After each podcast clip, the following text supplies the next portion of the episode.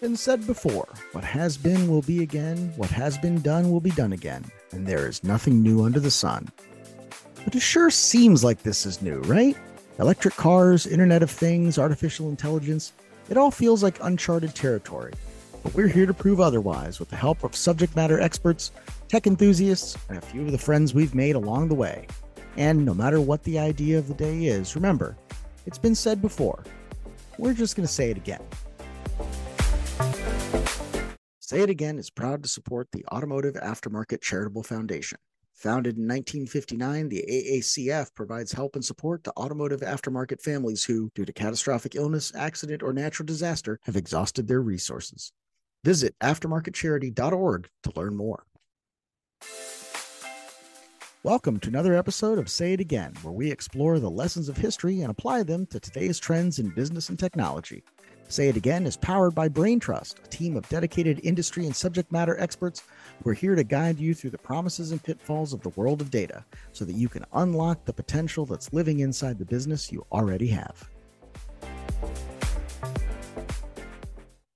When it was first developed by French anthropologist Alphonse Bertillon in 1879, the Bertillon system relied on precise physical measurements and descriptive information to identify individuals, and it quickly gained popularity in law enforcement circles as a scientific method of identification. The hmm. basic premise of the system was that no two individuals had identical physical characteristics, and by recording precise measurements of specific attributes, the length and width of the head, the length of the forearm, the length and width of the foot, along with descriptive information about the individual, such as their name, age, and distinguishing features like scars or tattoos, you could positively identify a person for who they were. But it didn't stop there. Bertillon was a scientist. I mean, you know, as much as any anthropologist is a scientist, and he continued to develop his system as technology improved. When it became possible, he added systemic facial photography, which he called portraiture by measurement, but which you and I call mugshots, that help to identify individuals based on their facial features as well. Bertillon's system was hugely successful process in its day, and one of its early successes came in 1883 when it was used to identify a notorious French criminal named Arsène Lupin. Lupin had managed to evade police for years, but when he was finally caught, Bertillon's system was used to definitively identify him. The success of Bertillon's system in identifying Lupin helped to establish its credibility and made it popular among law enforcement agencies around the world. Despite its success, however, the Bertillon system was not without its critics. One of the most common early criticisms was that it was too time consuming and labor intensive to be practical for widespread use. What's more, taking accurate measurements required a skilled technician, and the process of measuring an individual could take several hours. Those criticisms, too, ignored the most obvious problem with using body measurements as proof of identity namely, that bodies change. Bertillon relied heavily on characteristics that did not take into account changes in weight, hair color, or facial hair. Without solving for these variables, it could be difficult to accurately identify someone using only physical measurements. But despite these criticisms, the Bertillon system remained in widespread use throughout the late 19th and early 20th centuries, racking up a number of famous successes. Even so, it was far from foolproof, a fact that became apparent on the morning of May 1st, 1903. By all accounts, the morning of May 1st started out just like any other for Robert McClaughry, the warden at Leavenworth Prison. After exchanging pleasantries with his colleagues and making his way to his desk, McClaughry started on the business of the day, processing prisoners for admission. And even that was routine enough until he got to the name Will West. West had just been arrested and, in due course, subjected to the Bertillon identification system we just talked about.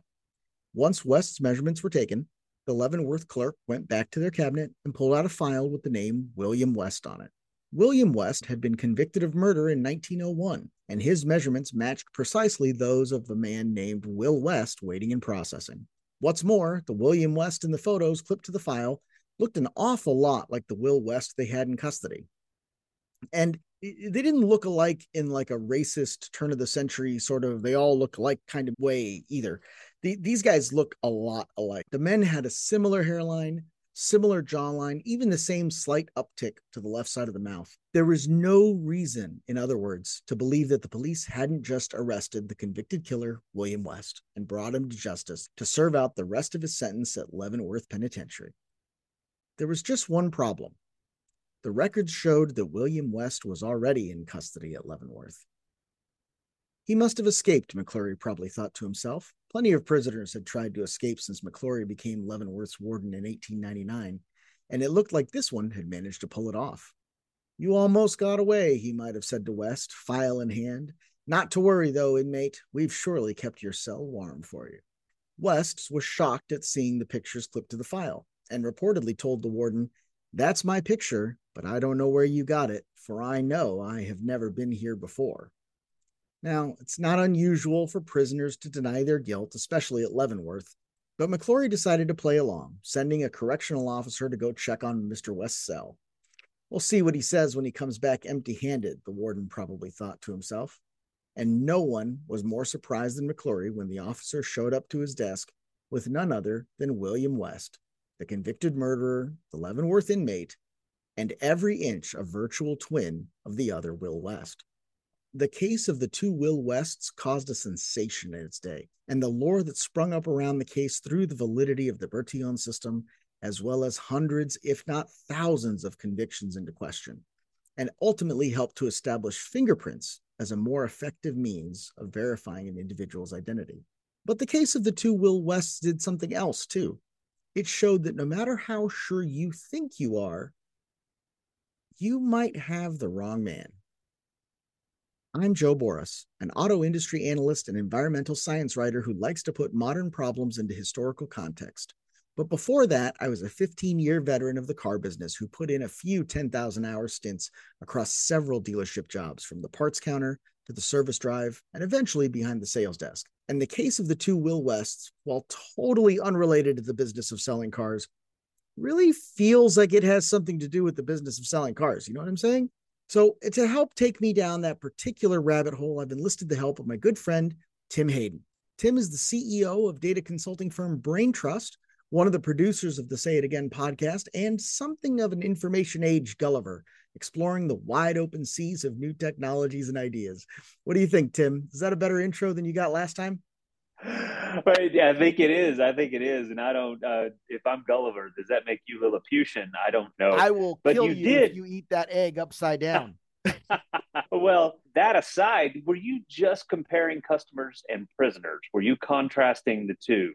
I was indeed. And I think that that's a fair statement because number one, we always want to talk about captive consumers, but ultimately it's sure. about producing a better experience. You know, like it's important that we're offering the right services to the right people. And a prison only really has one service, which is detainment. So you want to make sure you're detaining Correct. the right person. Right. Well, and the same thing too with known customers loyalty programs, rewards programs. I mean, all the things that we do to get repetitive behavior from customers.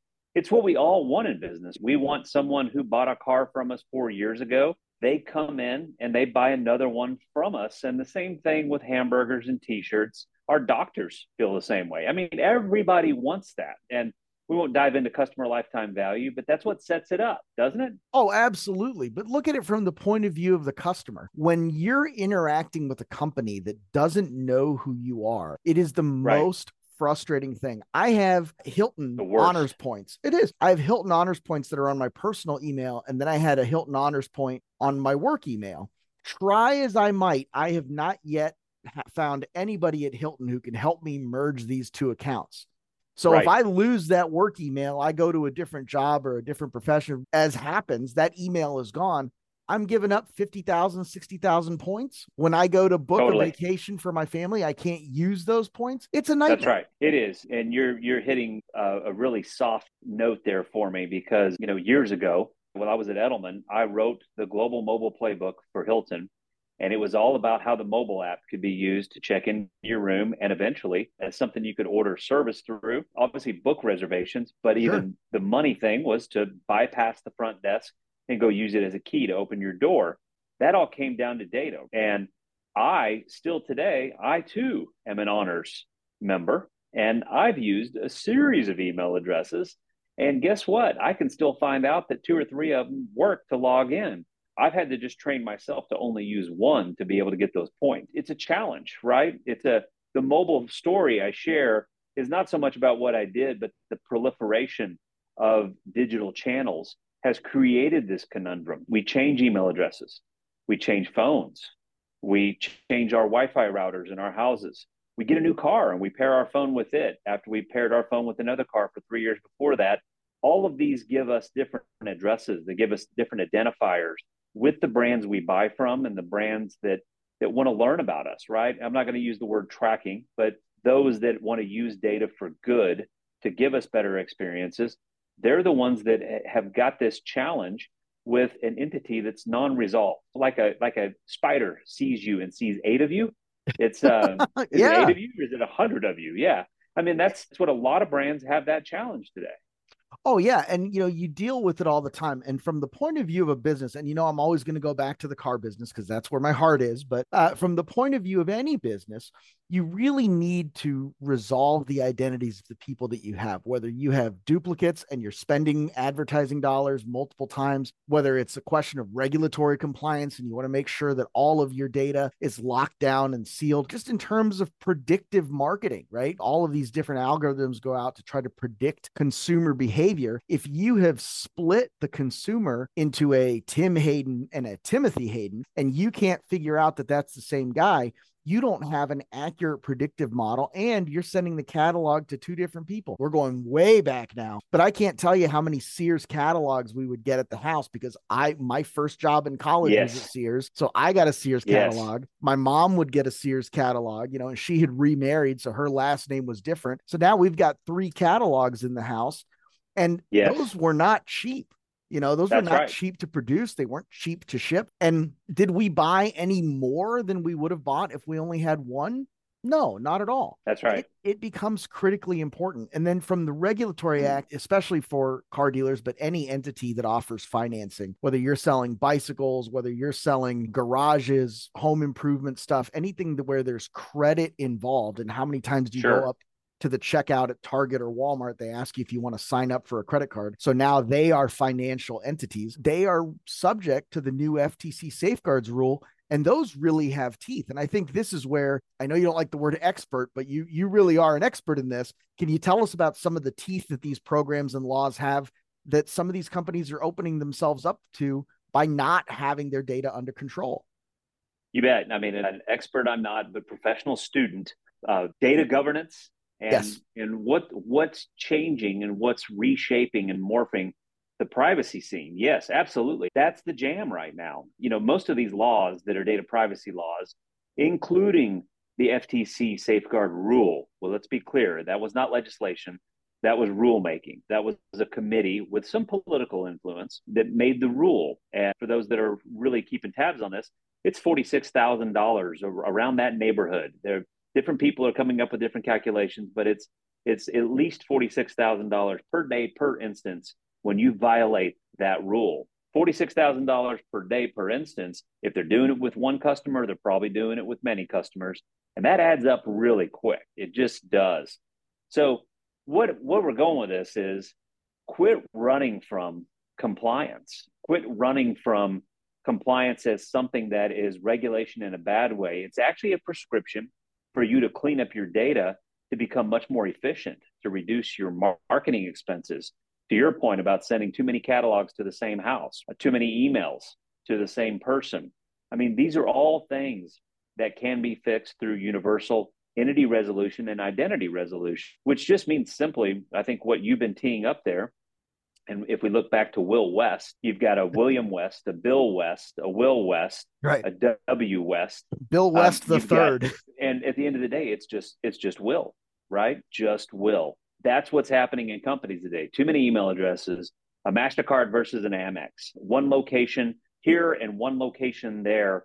The breadcrumbs that we are emitting as we go through this world of commerce and business and digital connectivity have created this situation. And this is where the, the punchline is customer data platforms, right? This is where artificial intelligence and machine learning are here to the rescue. Am I right? I mean, I think so, because if you look at some of these connected apps, these connected entities, right? Like if you have your Hilton Honors on a phone and you've also got your VW or your Volvo or your Chevrolet app on the phone, you've got your Chargeway on the phone, they're all tracking you Right. And I, it, I just feel like there is a Web 3.0, there is some kind of futuristic blockchain solution where you essentially exist as an NFT and this NFT is kind of your proof of humanity, right? And you're using it right. across multiple apps. And within the context of a customer data platform, it's kind of the same thing where you create this identity that is resolved as, you know, whatever identifier it has.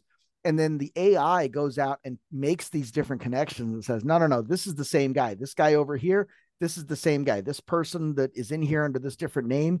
It just kind of seems like there's ways that the AI can go in and use that location data on the phone, use that multi platform, multi email thing to figure out who you are. And that's not only going to drive down marketing costs, but it's going to drive down the operating costs of a business. And it's going to enable them to be able to sell you products and at a lower price.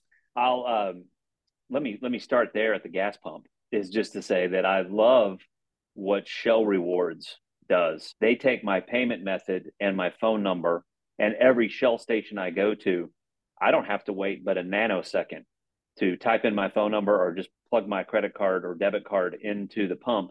And it immediately shows me how I get a nickel off gas, sometimes 10 or 15 cents off. There's more depth in that. I don't want to digress on Shell rewards, but we're, we're going back on this really. No, but um, it, it all comes back to it. It they take care of you. They have figured out how to identify you and give That's you right. the service that you need. And they know that they don't have to market to you anymore because you're already in there. So that customer acquisition cost, those marketing costs, the savings that they get on that, they pass that on to you. You become That's right. a more loyal customer by having a better experience because they know you. That's right. I'll take two of the things you said, and that is what what we're seeing in these data privacy laws. I said it earlier, they're a prescription. What does the prescription say? It says that the consumer has the right to see their data, to uh, correct any anything that's incorrect, any inaccuracies in the data that you have on them. It says that they have the opportunity to ask you to pause. Don't spend any money. Don't send me an email. Don't send me an email and quit putting display ads in front of me.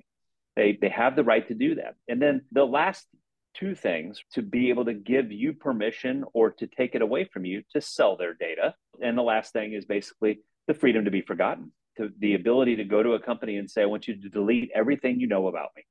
And it's kind of like cell phone portability. If you want to leave Verizon, you want to go to AT&T, but you want to take your phone number with you, the same kind of thing is going to be there in terms of where they can say, hey, download all your data.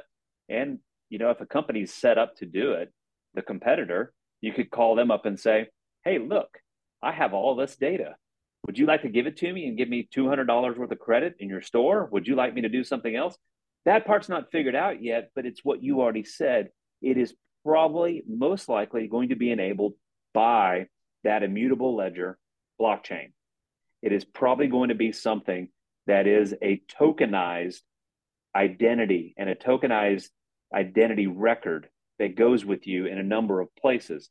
And that, my friend, I think is where things get really exciting because this is where companies will probably pay some price of admission to know who we are, to know what they want to know about us. The the key thing that I just want to lay out there in terms of having that golden customer record for every brand right now. There are customer data platforms, there is data science. There are even a few CRMs that do this heavy lifting for you. They've got the algorithmic capabilities to identify and classify data throughout your systems in order to assemble those records and to put you in a better situation to be able to use those records in terms of segmentation, customer journey analytics, and of course, compliance. But really understanding what makes your business tick is actually the thing that will make you have happier customers. And what do happy customers do? They buy from you again. Exactly right. You know, and it's so funny. You and I always talk about stuff like this, you know, in our conversations because this is kind of the intersection of our interests. And as humans, this is how you and I connected first two years ago, and obviously now into this working relationship that we have. And I always leave these conversations feeling like we've gone the other way. What do I mean by that? If you look back 200 years or 150 years, you knew the baker down the street, you knew the butcher down the block, you knew the grocer who gave you produce, and they knew you.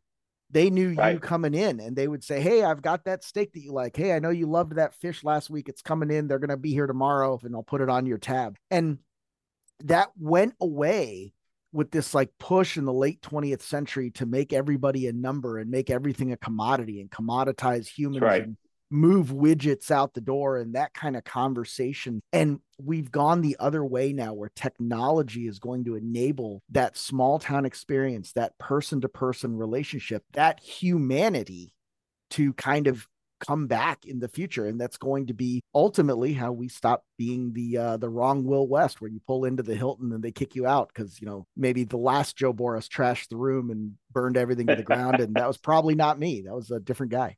Yeah well the real jo borrás with the real joe stand boris up. stand up. Yeah. Um, well and no, finally I, I, the last thing not to put too fine a point on it but if you're listening to this and you're a marketer or you are a regulator or you are tasked within a company to deal with these things, somebody could reach out to Mr. Tim Hayden on LinkedIn and this is what you do. We're we're on a mission from God.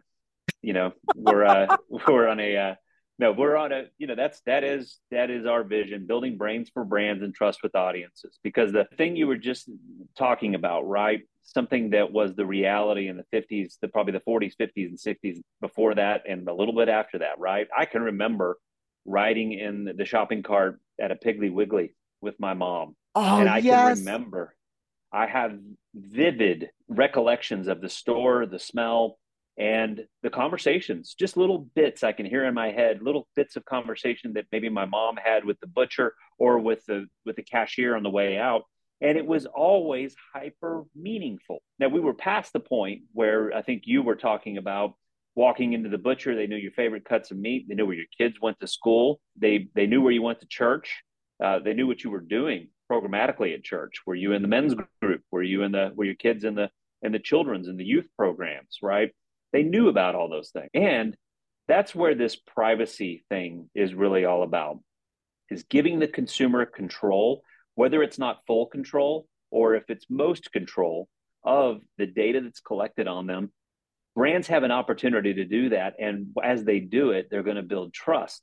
But the more beautiful business side of this is that it's going to help them build efficiencies in the organization personalizing customer experiences you know it's there's a lot of work to do there there's there's much more beyond a customer data platform that has to happen for this symphony of things to go to work but it all starts there as a basis point of having that single source of intelligence for the organization. It's not limited to marketing data.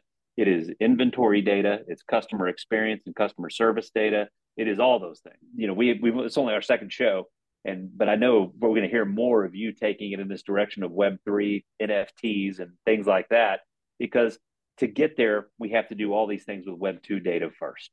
100%. Tim, I know we're coming to the end of your time contract here. I know you're a busy, busy guy. You're not even uh, in your normal spot today. You're actually in Dallas. You're heading over to, uh, I can't say who and where, but I know it's the 55th floor of some big building, and you're going to have a great view. For people who are listening to this, who are excited about what we're talking about, who want to pick your brain more, how do they get in touch with you? Well, you can always go to our website, which is braintrust.partners. There is no .com there. It is braintrust.partners. And, and Jo, you're actually at the helm of a lot of that in terms of this podcast, other shows, and so much of our written content that we'll have there as well. And LinkedIn seems to be the other place where we're not only sharing our own content, but we're also commenting and providing commentary on third party content and other people's content. We're trying to get out there. As you know, at Brain Trust, we believe it takes a village. We believe integration is a iterative always forward moving train that you've got to always look at what else